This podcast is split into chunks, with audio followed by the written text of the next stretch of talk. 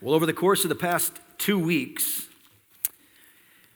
I preached out of familiar passages, both from the Old Testament and the New Testament, in order to highlight seven principles. That's seven convictions that should be indelible marks of the Christian faith.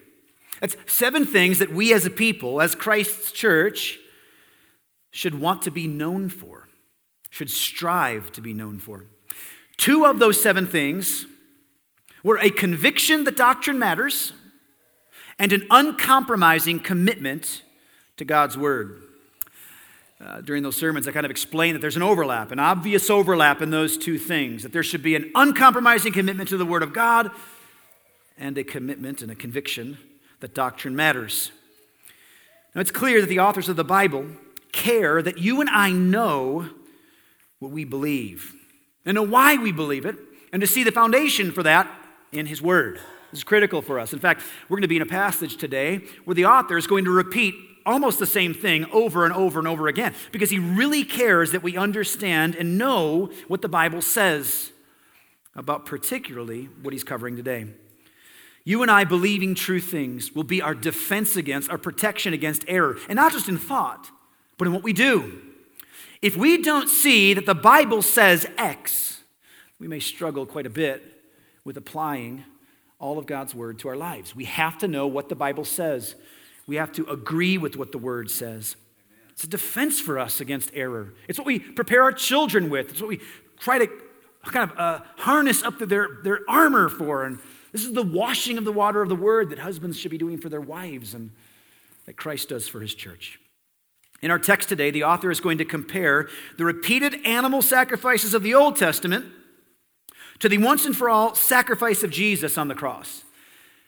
And the way that he's going to do this is by, on, repeat fashion, like I said already, is he's going to make it incredibly clear for us, as much as he can, of how the relationship between the Old Testament and the New Testament works itself out. This is really important for you and I to know. And I hope that as we get going, you'll, you'll begin to see why more and more. But it's becoming increasingly common for people today, Christians, th- those who claim Christ, to undermine and kind of overlook the Old Testament. That's those icky days of a wrathful God and bloody sacrifices. But the Bible, the whole Word of God, Old and New Testament, are God's commands, are God's Word, are His covenantal story given to his people. You and I understanding the Old Testament will not only aid in our understanding of the New Testament, but will help defend and protect us from error. So I want to go ahead and read through the text today. This is the plan. I'm going to read through Hebrews chapter 10. Our verses are number 1 through 18. If you have the Bible, go ahead and open that up to Hebrews 10, verses 1 through 18. This is a, kind of a long passage. I'm going to cover a lot more than we typically would. I expect in future weeks we're going to revisit some that are in here uh, some verses that are here to try to, to get a little bit more out of them. But for today, I want to look through this whole passage, 1 through 18, as, as, a, as a whole, and begin to see why it is that the author has given this to us, why the Holy Spirit inspired these words to be on a page for our benefit. So I'm going to read through 1 through 18, pray that God will be with us in that, and then go back a verse or two at a time. Starting in verse 1. For since the law has but a shadow of the good things to come, instead of the true form of these realities, it can never, by the same sacrifices that are continually offered every year, make perfect those who draw near. Otherwise, would they not have ceased to be offered? Since the worshippers, having once been cleansed, would no longer have any consciousness of sins. But in these sacrifices, there is a reminder of sins every year. For it is impossible for the blood of bulls and goats to take away sins. Consequently, when Christ came into the world, he said, Sacrifices and offerings you have not desired, but a body you have prepared for me. In burnt offerings and sin offerings you have taken no pleasure. Then I said, Behold, I have come to do your will, O God, as it is written of me in the scroll of the book. When he said above, You have neither desired nor taken pleasure in sacrifices and offerings and burnt offerings and sin offerings, these are offered according to the law. Then he added, Behold, I have come to do your will. He does away with the first in order to establish the second. And by that will, we have been sanctified through the offering of the body of Jesus Christ once for all. And every priest stands daily at his service, offering repeatedly the same sacrifices, which can never take away sins. But when Christ had offered for all time a single sacrifice for sins, he sat down at the right hand of God, waiting from that time until his enemies should be made a footstool for his feet. For by a single offering, he has perfected for all time those who are being sanctified. And the Holy Spirit also bears witness to us. For after saying, This is the covenant that I will make with them after those days, declares the Lord, I will put my laws on their hearts and write them on their minds. Then he adds, I will remember their sins and their lawless deeds no more. Where there is forgiveness of these, there is no longer any offering for sin. Let's pray. Father, we pray this morning that we may see these words, internalize what they mean, and we can get from this text exactly what you intended for us to get. Lord, if there's any bridges we need to cross in understanding Old Testament things, perhaps, uh, maybe language things, I pray that you would help.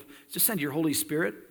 Help us to, to have our, our, the, heart, uh, the eyes of our hearts opened, Lord, our minds enlightened that we can see this. Father, we don't just want to collect knowledge. We want to know true things that we can love you more, your gospel more, and that it would change our lives. So, Father, please help us. Uh, we need you to show up in order for that to happen. We pray this in Jesus' name. Amen. Let's go back to verse 1 again, take a look at what's going on. For since the law has but a shadow of the good things to come, instead of the true form of these realities, it can never, by the same sacrifices that are continually offered every year, make perfect those who draw near. Now, real quick, just to spin you up on where we are in Hebrews 10. The author who's writing this letter is writing it to Hebrews. This has been uh, historically, we've seen it as this way because he's continually grabbing Old Testament, Hebrew truths, and he's explaining from those Hebrew truths why it is so significant that the Lord has come, what it is that he has come for, and how the Old Testament relates to the New. He's explained to us already many times that Jesus is better than the Old Testament prophet than the Old Testament priest, than the Old Testament sacrificial system. And he's making a case that the Old Covenant is gone now that the New Covenant has come. And he's building on previous passages where he, he literally just finished saying that it is appointed for man to die once and then face judgment. He also says that we are to be eagerly waiting for Jesus, his second coming. And then he says this For since the law has but a shadow of the good things to come, instead of the true form of these realities, it can never, by the same sacrifices that are continually offered every year, make perfect those who draw near. He calls the Old Covenant, the law of Moses, a shadow of the good things to come. That's what it has. The law has but a shadow of the good things to come. The law was not the solution. It could never provide salvation for the people.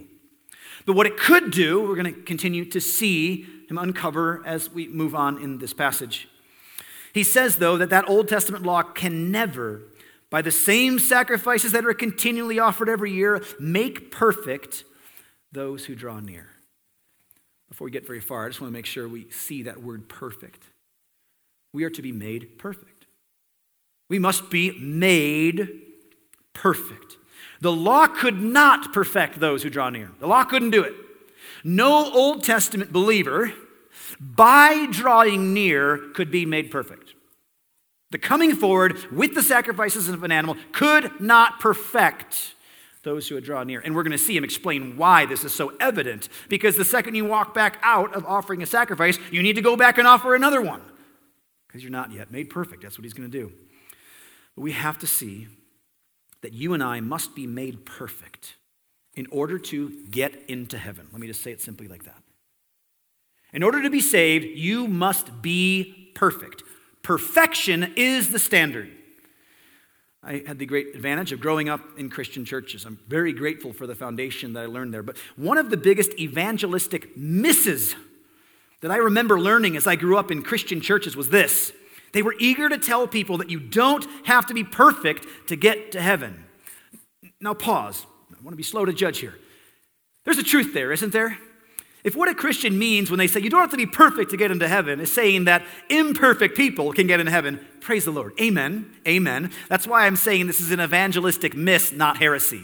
Yes, it's true. Imperfect people get to heaven.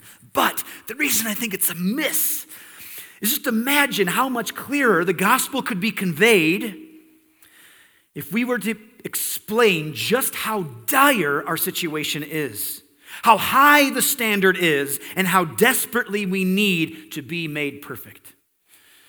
As a church here, we, we love a bold approach to evangelism. That, that's one of the things that we, we have as a conviction, a principle here, one of those seven things I referenced earlier in the sermon.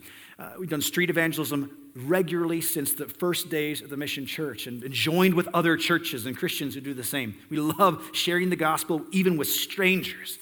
And I've been in hundreds and hundreds of conversations with people, strangers on the street. And I only have a couple in mind that I can remember where a person did not agree that they're imperfect. A couple of times there have been a person who said, Well, yeah, sure, I'm perfect. You're, you're, well, that's a sin right there. So there's one. Like, no, really, I'm perfect. That's a second sin. Now you lied also on top of that. You kind of keep going. So most people will go, Well, no, I'm not perfect. Well, you have to be perfect. You have to be perfect to get to heaven. You can't get in there. I use the example sometimes. It's like a beautiful, white, pristine mansion of a house with white carpet. You're not going to walk in there with the blood and mud all over your body of your sinfulness and stain that home. You must be made perfect to get into heaven. That, that's, it's really helpful to start there.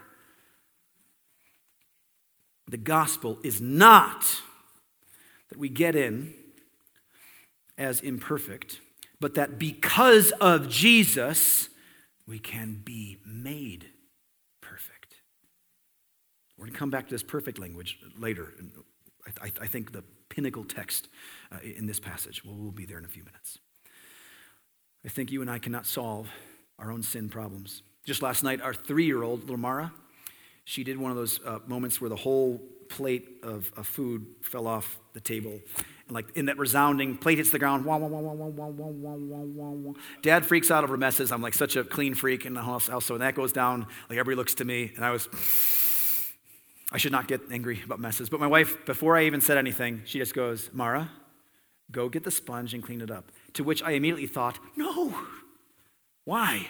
Because that's what she did. She got a sponge and came back. And what do you think a three year old does when there's, there's hummus and chicken and, and spices and stuff all over the floor? What do you think she does? Smears it all over. There was a couple cracks that didn't have food in them before. Thankfully, they do now. Okay, that's like you and me trying to deal with our sin problems. We're just going to rub that around. You and I are not adequately prepared. We are not worthy of even fixing all of our own sin problems. The Bible uses language to convey this for us. We see in like places like Isaiah 64 6 in the Old Testament that all our righteous deeds are as filthy rags before the Lord. The best we can offer is corrupted.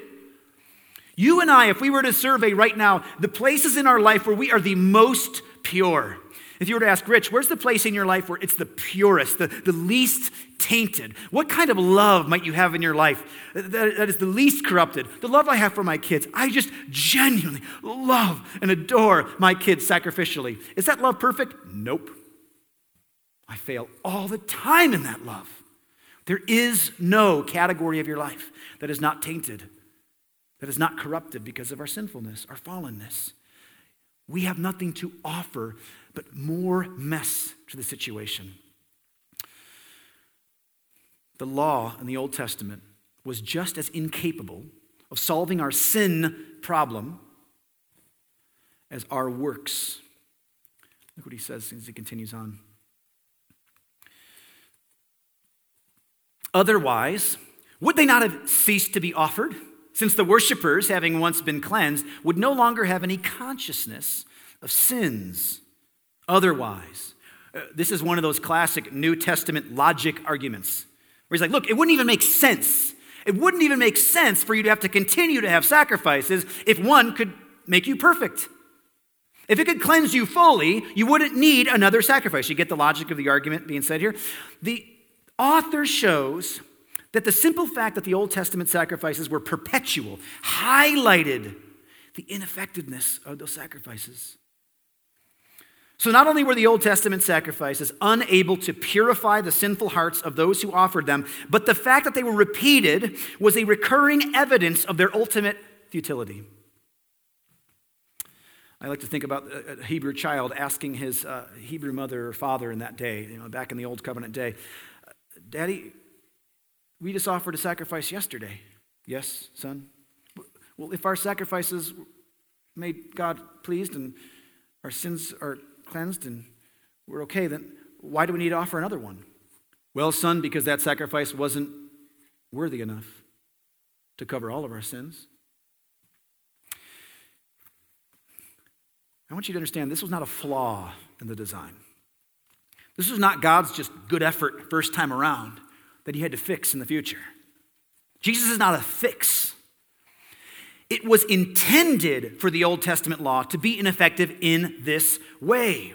It was to remind us of our need to be saved and point us to a coming Savior, as we'll see more clearly. Now, listen, if you're coming into our study through the book of Hebrews right now, and this is the first or second Hebrew sermon that you've heard, you may have missed the fact that we've spent months making it clear that the Old Covenant was a conditional covenant, while the New Covenant is an unconditional covenant.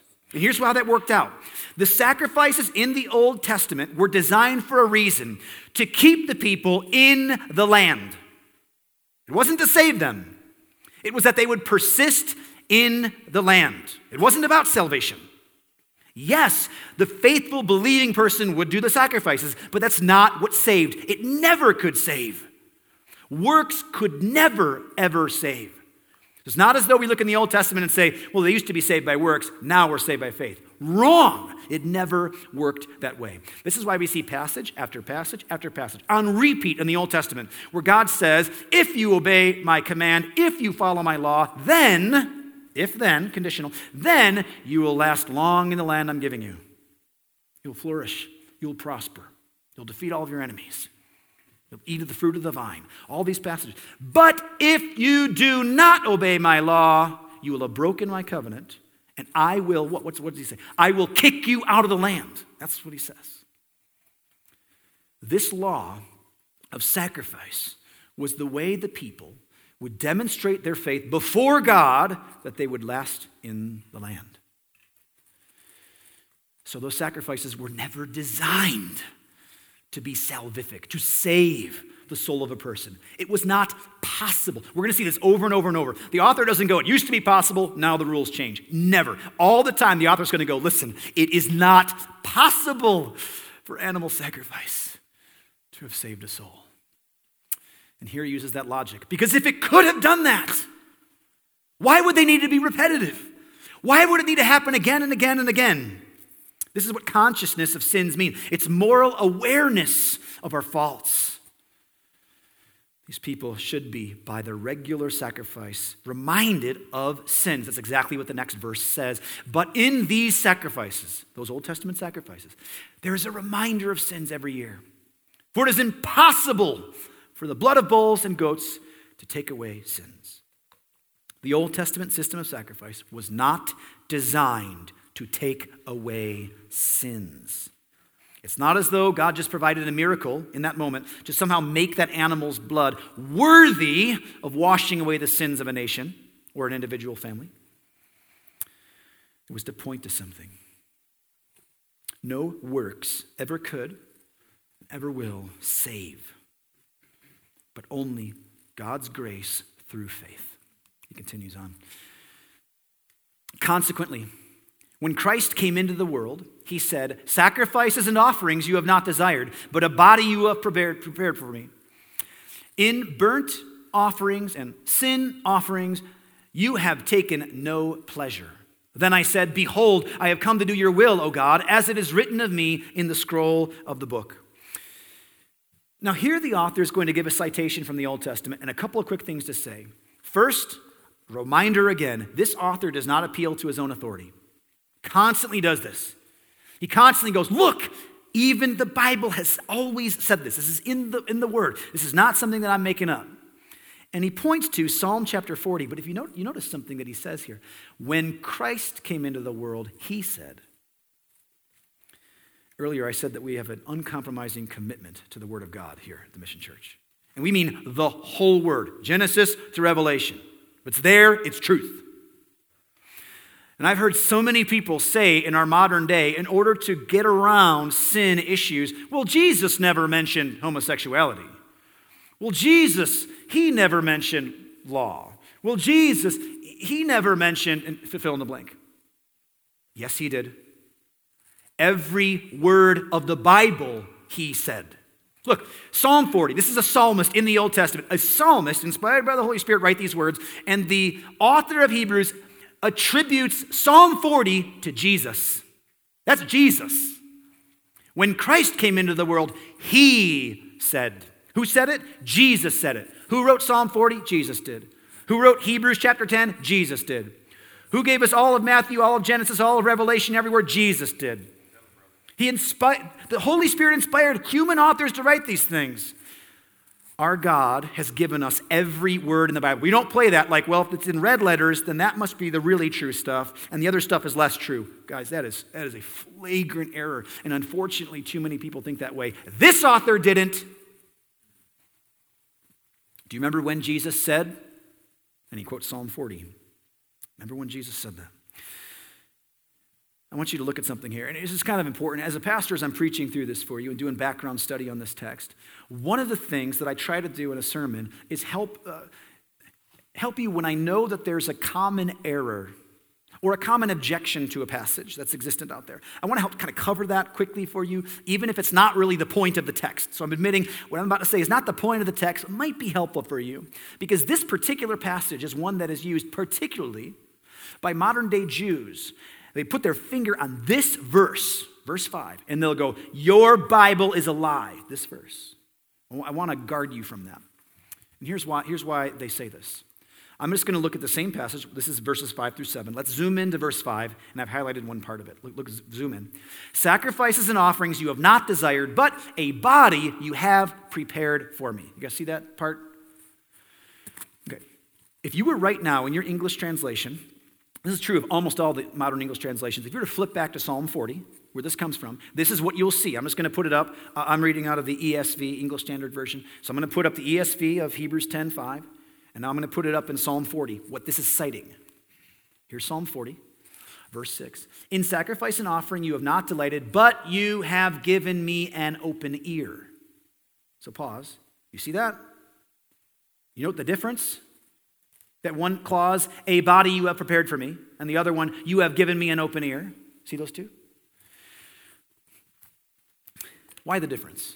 Here's the simple answer for you. It's really, it's actually not complicated, but something helpful to know. The author of Hebrews is citing the Greek version of the Old Testament. Call that the Septuagint. He does this most of the book of Hebrews, cites the, the Greek translation because he knows that's the Bible that all of his audience has. Hey, open your, crack open your scrolls and go back to this passage. This is the, ver- the translation that they're going to have. So the, the words are going to line up exactly. That's what it says in the Greek version. However, in our English translations, we don't go through Greek and then to Hebrew to get back to the Old Testament, but our modern English translations come from the original Hebrew writing, he, uh, Hebrew text. So we don't go through Greek. That's why we'll see the Greek interpretation of the text in Hebrews 10 and the Hebrew translation of that text from Psalm 40, verse 6. Now, one question still remains why the discrepancy? Okay, get it, I get it. Why the discrepancy? Was one of those translations wrong? Well, no, I don't think at all. I don't think there's anything wrong about either of these translations. It just goes to show the diversity that some of these words can contain. In like a scholarly circle, you might call this the semantic range of a word. We have this all the time in English. Just, just think of the simple the word rock. The word rock in English. Well, that can be used to refer to a stone or an action, swaying something like a baby back and forth like this. Uh, rock can be referred to a genre of music. It can be referring to uh, uh, like ice in a drink on the rocks. Uh, maybe maybe a, a, a big diamond ring. Look at that rock, right? We, we can use that in a whole bunch of different ways. In fact, I read once that uh, throughout all English speaking countries, we can use that word rock in 105 distinctive different ways. The point is, you and I know that there are lots of words like this. And sometimes the only way you know what use is intended in a particular passage is the context of it. This is very common for us to see. These kind of semantic range issues, for the record, pop up all over the Bible. We'll see them Old and New Testament. We have to figure out what meaning that word has in the context of the flow there. And most of them aren't really controversial because it's very clear what's being talked about when you get there. You say, I love rock music. They're probably not thinking, so you make music with rocks? You probably know what you're talking about by the context, right? But the reason this particular instance gets more press is that those who hold the Old Testament as true yet reject Jesus, so namely modern Jews, they see this as an intentional Christian reinterpretation of an Old Testament prophecy in order to make it fit Jesus. In fact, there was a, there was a person who'd been part of uh, Christian ministries a couple years ago that uh, apostatized, left uh, supposed Christian faith, and this was one of the primary reasons. He said, Because this text proves Christians are lying about what the Old Testament says. But I want you to think about this. The context here is very clear. The author is not using this text to talk about the incarnation, the fact that Jesus was given a body here on earth, but about the obedience of Jesus. In fact, the actual words are, you have, give, you have dug an ear for me. That's actually the actual Hebrew words. Mean. You've dug an ear for me. You created something physical for me for a purpose. That, that's the idea. And the semantic range could be body for that. So we can see this as we look at this. The text is talking about obedience, and irrespective of which English translation of this verse is closest to the original inspired meaning, both are essentially saying the same thing. The psalmist is telling of one who heard the word of God and was delighted to do all that he was commanded. Now, if that kind of went over your head a little bit, like, what's the point? Why is that a problem? If you ever have somebody say this to you, let this draw to memory. Go back and check this sermon and see that point, okay? A lot more has been written on this, but maybe a quick primer for you. This will be a service to you. The point here is that the Old Testament sacrifices were never meant to replace a heartfelt love for God and a commitment to true justice. I want to read for you a passage that's similar, parallel one to this from the Old Testament, from the prophet Amos. He's speaking on behalf of God. God is giving these words to come out. This is, this is like God speaking. Acts chapter, uh, Amos 5, verses 21 through 24. I hate, I despise your feasts, and I take no delight in your solemn assemblies. Even though you offer me your burnt offerings and grain offerings, I will not accept them. And the peace offerings of your fattened animals, I will not look upon them. Take away from me the noise of your songs. To the melody of your harps I will not listen, but let justice roll down like waters and righteousness be like an ever flowing stream. Hosea 6 6 says, For I desire steadfast love and not sacrifice, the knowledge of God rather than burnt offerings. All of the outward signs of a religious life are useless if there is no love for God, if there is no desire for justice, no knowledge of Him. There may not be any clearer example of this error than what we observe in the Pharisees, the scribes, the religious leaders in the days of Jesus, right? What was Jesus' indictment against those leaders, those Pharisees, those experts in the law? What was his indictment? Was it, you're not following the law all the way? That wasn't the problem. You follow the nitty gritty details of the law without loving God, which is actually the true law. That's the whole story of the law. In fact, they were missing parts of it. But it wasn't that they didn't do the outward signs, they did all the outward signs. The problem was the heart. This shows for us again the problem with the old covenant. A person could do every outward thing that the law demanded and still be far from God. Someone could hate God and just go do the sacrifice that's necessary for this particular thing, and on the outside, it all looked good. That was a problem. You're not fine just because you've done the outward things. Brothers and sisters, we have to take this to heart. As Christians today, just because we gather to worship, just because we open the Bible together, just because we pray with one another, just because we do things that can be observed outwardly, that does not mean that our heart is at peace with the Lord. It is possible for a Christian church to say that they do all of those things and do them, actually pull them off. Get together, do songs, true things, true things about Jesus, true things about the gospel. Open the Bible and look at generally true things. Um, uh, pray, ask God to, to do things in their midst. You could accomplish all those outward things and the Lord hate them. That's scary. That should be a constant and a clear reminder, brothers and sisters. It's not just about checking all the boxes. I hate, I despise your feasts. I take no delight in your solemn assemblies. Even though you offer burnt offerings and grain offerings, I will not accept them. Take away from me the noise of your songs. It's the Lord saying, I don't even want to hear those songs. They're not from the heart. This was a major problem with the Old Covenant. And this is what the Messiah coming was going to do different. He was going to do the will of the Lord. This is what it says in the next verse uh, coming after this. When he, Jesus, said above, You have neither desired nor taken pleasure in sacrifices and offerings and burnt offerings and sin offerings, these are offered according to the law. Then he added, Behold, I have come to do your will. Jesus has come to do the will of the Father. That's the point. You see, Jesus did the full will of the Father in perfect love, in perfect peace, in perfect righteousness. He did all of the right things before he offered himself a sacrifice. And he does away with the first in order to establish the second. There's, there's few places you can find clearer language about the fact that the old covenant is gone and the new covenant has come. Hebrews chapter 8, verse 13 will say the same thing. It'll say, In speaking of a new covenant, he makes the first one obsolete because it's been fulfilled, it's been completed. That's why you and I don't sacrifice animals anymore. That's why we don't go to temples anymore. That's why we don't have living prophets and priests anymore. Not like it is in the Old Testament, because Jesus fulfilled all of those things. He does away with the first in order to establish the second. You and I ought not look for first covenant stuff. We ought not to be seeking, well, where's that? Where's that? Where's that? He's done away with the first in order to establish the second. The Lord has made it clear the things that carry on for us, the moral code of God, the fact that He has given us commandments to live by, the fact that He has created all things and therefore has told us how to live. He will hold us accountable for what we've done, and it is only by faith that we can be saved. We no longer have blood sacrifices for a reason. It's, this, is, this is not just uh, Old Covenant. Like Christians look at the Bible like, well, we just don't like the Old Testament stuff. That's just weird. We like the new version better. No, there's a reason.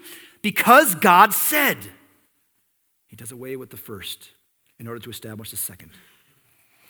He goes on, Hebrews 10, to continue. And by that will, that will, that will, the will of the Father that the Son accomplishes, by that will, we have been sanctified through the offering of the body of Jesus Christ once for all. A couple of things, real quick, here to make a point of. First, by that will, we've been sanctified through the offering of the body of Jesus Christ once for all. It was the will of the Father to give us the law in the Old Testament that covenant, to establish an old covenant with us. And it was the will of the Father to establish a new covenant with us through the blood of his Son. All of this is the will of God. It is such an error for believers today to, to allow that lie to creep in that God changed. He was different in the Old Testament, wrathful and angry, and he operated in a certain way. But now, now Jesus stepped in. Dad, I got this. You're a little too angry. It doesn't work like that. It was his will to establish both old and new covenant. We don't, we don't pull out any part of the Bible and say that doesn't matter. All of it does. It all had a purpose. This is the gospel that it was the will of the Father to send his only Son to live perfectly, to do all the things, not just the outward signs. Jesus did the outward signs, he did the things that were commanded according to the law. But he had the heart right too. He's the only one who wasn't corrupted, the only one who was perfect in everything that he had done, the only one not deserving of death on a cross. And yet he went to the cross. He took the death we earned that we would get the life he earned.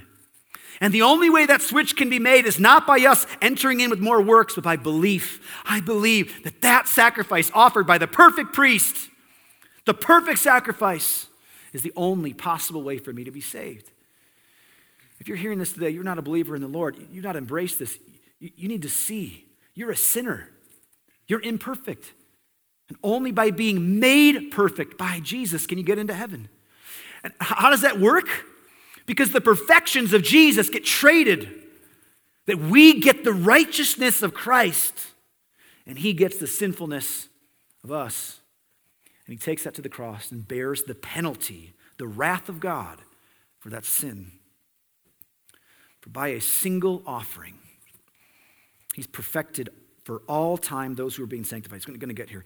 You know, this is, this is such a critical thing. A major part of, of Catholic tradition that kind of entered in over the course of history and, and, and for a dominant amount of uh, years, uh, Catholic Church held that during the Mass, that the, uh, the, the breaking of bread and, and, and, the, the cup of wine that represent the body and blood of Jesus actually became the body and blood of Jesus. They call this transubstantiation. And the idea here is that at every Mass, there would be a re sacrifice of Christ all over again. So we need to sacrifice Christ again, then sacrifice him again, then sacrifice him again. In fact, the famous Martin Luther, who uh, in 1517 nailed the 95 Theses to the Wittenberg door in Germany and kind of kicked off the, the Reformation Look at back at Protestant history. When he was a Catholic priest, he, he actually, the first time that he was uh, doing the Eucharist, he was holding those elements, he spilled some of the cup. And he thought that God was going to strike him dead, and he felt a certain kind of judgment because he had profaned the blood of the Lord in spilling it because he was supposed to sacrifice that perfect lamb all over again. That Jesus has sacrificed repeatedly, daily, over and over. But you got to see this that the reformers, used this verse right here to show that the offering of the body of Jesus Christ is once and for all finished. That's why it says, and every priest stands daily at his service, offering repeatedly the same sacrifices, which can never take away sins. But when Christ had offered for all time a single sacrifice for sins, he sat down at the right hand of God waiting from that time until his enemies should be made a footstool for his feet. How many sacrifices of Jesus are there? One. Done. Finished.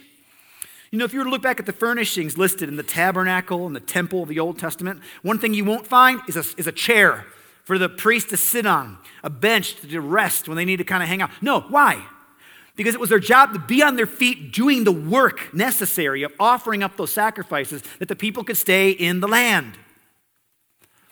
But when Christ had offered for all time a single sacrifice, all time, single sacrifice for sins, he sat down at the right hand of God. Why? Why would he sit? Because his work is finished, it's complete, it's done.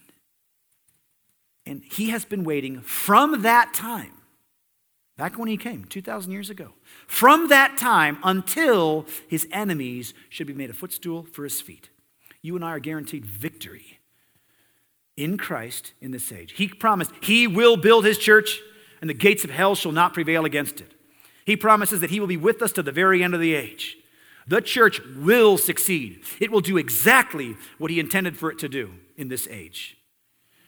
And we are to be a part of that. I'm looking forward to the day that I get to go into this doctrine a bit more. That's not the point of this particular passage. I'm looking forward to talking to you about what the Bible says about this this victory for Christ, his enemies be made a footstool for his feet, because this imagery is drawn upon throughout the whole Bible. It was in Hebrews 1, if you were with us then, 1 Corinthians 15. It's the most commonly drawn upon Old Testament passage in the Bible. Jesus' victory over his enemies. And this whole passage culminates, I think, in verse 14. For by a single offering, he has perfected for all time those who are being sanctified. This is the crux of it. This is the head. This is the, the big idea of this passage. You need to know and understand these two words. What does it mean to be perfected? That the work is finished, completed, accomplished, done. No more work to be accomplished for our salvation. No more work accomplished for you and I to be saved. But look at the second half. He has perfected for all time those who are being sanctified. What does that mean? Being made holy being made more like Christ, being conformed to the image of the Son. God's working on us. He who began a good work in you will carry it out to completion the day of our Lord Jesus Christ. That's Philippians 1 6. God is working right now on you and me. We're not perfected yet in that sense, right? So this is why we can look around and say, man, I struggle with sin every day. I need accountability. I need prayer. I need confession. I need help. Lord, give me the power to overcome these things. That's true of us while at the same time we have been perfected for all time. For all time. How does this work? How does it work out that we're perfect and yet being made perfect? The whole Bible uses language like this without, without even blinking. The authors of the New Testament don't even seem to care to explain this oftentimes. They say things like this You are holy and being made holy. You are saved and being saved. You are righteous and being made righteous. All over the place. It's an already not yet. This is a beautiful reality. This means that you and I are seated in Christ in the heavenly places, to use language from another passage in the New Testament. We're seated in Christ in the heavenly places, which means when the Father looks to us for judgment, okay, it's time to, time, time to see is this person worthy of judgment? Where's Rich? He looks to his right and he sees his son. And that's where he looks when he's looking to a believer. We are seated in Christ, that we receive an inheritance of eternal life. And he says, I see perfection, I see righteousness. You and I get a righteousness that is not our own, an alien righteousness, the reformers would say. It's not because we have done good.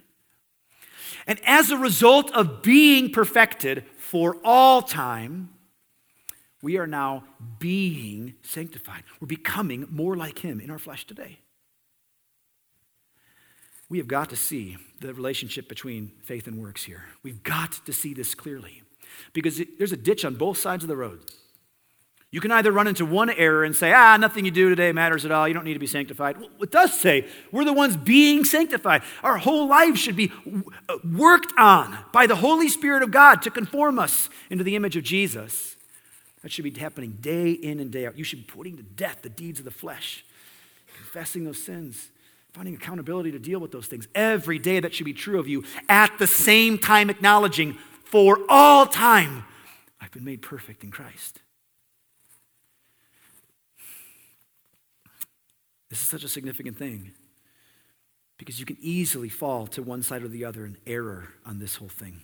You can think your works save you or that works have no place in the Christian life, neither of which are true. We have been perfected and are being sanctified. Both of those things at the same time. And he, can, he, he, builds on this. He, he kind of uses the next little, little paragraph to hammer this part even more clearly this time by quoting Jeremiah 31 again. And the Holy Spirit also bears witness to us. For after saying, This is the covenant that I will make with them after those days, declares the Lord, I will put my laws on their hearts and, I, and write them on their minds. Then he adds, I will remember their sins and their lawless deeds no more. The author again appeals to Jeremiah 31, as he did back in chapter 8. We spent weeks on Jeremiah 31 back there. But he draws on it again. He goes, Remember that? And, and just real quick, because it's hard to skip over this, take a look. Who is he attributing the writing of Jeremiah to? The Holy Spirit. The Holy Spirit said this. Not just Jeremiah, not just the opinions of a dude. The Holy Spirit bears witness to us. And then he cites Jeremiah 31. There's a new covenant that will be established after the days of the old one. And what will happen then? I will put my laws on the hearts, their hearts, and write them on their minds. I will remember their sins and their lawless deeds no more. Both the Old and New Testaments agree that in the days of the new covenant, every new covenant member will have been absolutely forgiven of all of their sins, all of them. If you are in the new covenant, your sins have been remembered no more. This is true of us today if you're a believer. By faith, your sins have been forgiven. They will not be counted against you any longer. We do not fall under that judgment any longer because all the judgment due for sins was once and for all satisfied in Jesus on the cross. This is why it says that he has perfected for all time. Not just he did a work so that things that happen in your past are good, now and forever. All time your sins have been dealt with. For all time he has made us perfect. And concludes with this beautiful truth. Where there is forgiveness of these, is no longer any offering for sin. He lands yet again, repeating what he's been saying this whole time. Because the question from his Hebrew audience is well, why, why, don't we just continue doing the sacrifices? Because if your sins have been forgiven, there's no longer any offering for sin. That's why. So, what are we to take from this passage? Let's look at a few things real quick in closing. First, this author cares deeply that we believe these truths. The author is concerned that his audience understand how the old covenant relates to the new covenant. We've talked about this many times at this church. We really believe that doctrine matters. We don't just kind of go like, well, if there's something I can go do today about this, then maybe it'll be worth sticking. No, all truth matters. All of it matters. And he's making it very clear to this audience, you've got to understand the way the old covenant and new covenant relate. This matters. There will be major error in your life in thinking and in deed if you don't get this right. You've got to see this. We should not reject the old covenant because it was designed by God to highlight our sin and our need for a Savior and point to our need for Him. We are to see the Old Covenant, love the Old Covenant, see those passages, swim in those Old Testament passages for what they're there for. Agree with and appreciate exactly why they're there. But the days of the Old Covenant are done. That's why it says He does away with the first in order to establish the second. So, first, we need to believe what he has said here. Second, we need to be warned. Be warned. I've said this a little bit already. This is, this is kind of implied in this text here today. To never forget that the outward signs of a religious life are powerless to save. As many people in the Old Testament thought, as many people prior to the death and resurrection of Jesus thought, even the Pharisees and Sadducees and scribes and ruling leaders of the Jews thought, well, I'm doing the outward signs. Doesn't that mean I love God? Not necessarily, no. In fact, you could do all the outward signs and kill his son. You and I need to be careful to not import that same error from the Old Testament into our day. We have to be careful to not just go, I check all the boxes, I do all the Christian things. Doesn't that mean I'm good? No, not because of that. Not because of those works, no. Jesus commanded that we be perfect. Think about this for a second. Jesus made commands in the New Testament, God made commands in the Old Testament. Could we say that God required that the faithful Old Testament person perform sacrifices? Absolutely, we can. That was a requirement. They were demanded to do that. He commanded people to do that, or they'd get kicked out of the land. Remember? In the New Testament, Jesus commands that we, lots of things, we love one another, and we get baptized, that we make disciples, that we eagerly wait for his return, that we be perfect as his Father in heaven is perfect. All these are commanded. This isn't Jesus saying, hey, if you kind of want to obey the law, do that. If you, if, if you kind of think it'd be good for you to make disciples, then go, go for that too if you're personally convicted. No, those are commands of Jesus, but obedience to those commands doesn't save us. You see that? You can both have Jesus command us to do things and set our lives to do those things, and those things not be what save us. I've run into this many times with my Mormon neighbors and friends. When I ask them, what's the requirement for eternal life? They go, just believe. And I go, you know that's not true. Don't you think that there's more than that? Isn't there a list? Well, can I be saved if I don't get baptized? Well, you obviously have to do that. Okay, well, how is that not a work that's added to our faith? And they'll say, well, Jesus commanded it. Yes, he did. He commanded tons of things. But you and I are not saved by obeying the commands of God. Passages like this should be used to help us in that. You and I ought never think like that and then begin just doing in order to curry favor with the Lord. We need to have a right understanding of works and faith. Be warned that we don't fall into that error. And lastly, we must see that Jesus' sacrifice has made us perfect, has finished its work. That that's, I think, the primary purpose of this passage. If you were to say, Rich, if you were to zoom out, why do you think this 18 verses is in here? To make it clear that as distinctive from the old covenant sacrifices, Jesus' sacrifices did a once and for all, finished, complete, done work. This is why Jesus doesn't get on the cross and say, It is finished on my behalf. Good luck. Now you take over. It's not the end. The work is done. He has sat down at the right hand of the Father. Everything about the New Testament is an upgrade on the Old. Everything. While the Old Testament sacrifice could not cleanse a person of all their sins, Jesus' death on the cross can and did for all who would ever believe. And because of that, our sins can be forgiven by grace through faith. Where there is forgiveness of these, there is no longer any offering for sin. So here's the last application on that idea. Brothers and sisters, do not let your past sins incapacitate you. Don't let that happen. If you are a believer in the Lord Jesus Christ for salvation, if you are a member of the new covenant, the new covenant member, then all the perfect work necessary for eternal life is completed in Jesus. His righteousness will get you there, not your own. And so when you're beating yourself up over past sins, be very slow to let that linger. But let that guilt and shame of past things point you towards first a glory to God. Praise Jesus. You saved me in spite of that. That's who I was. That's me in my flesh. You saved me in that. That God demonstrated his love for us in this, that while we were still sinners, Christ died for us. While I was doing that, he provided salvation for me. First, let that remind us of the love of God for us. And second, do not let that incapacitate you to go, well, because of I can't, I can't possibly be used by God. I can't possibly get up in the morning and go do these missionary ministry endeavors. I can't possibly be a, be a man or a woman of God now because those stains on me. Brother and sister, where there is forgiveness of these, there's no longer any offering for sin. You're not the separate class of Christians who have a special, significant kind of wickedness attached to you. Don't listen to the lie of the enemy in that. If you're forgiven, you're forgiven. I will remember their sinful deeds no more. This week, we're going to celebrate Thanksgiving as a nation, as families. Hopefully, you gather together and get to do that. Please remember this week there is nothing for which we should be more thankful than the sacrifice of Jesus on the cross. Let's pray. Lord, this morning we are eager to go to you in thanksgiving. Uh, God, we do not deserve this sacrifice. We have no appeal based on our worthiness, our goodness.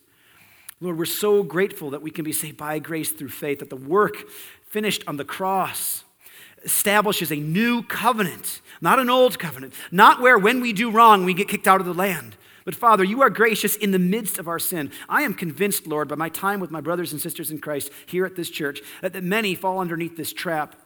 They, they feel buried underneath their sinfulness, and so they remember it so regularly and so fresh that rather than letting it serve as it should, as a point of worship and thankfulness, for the love and the grace of God.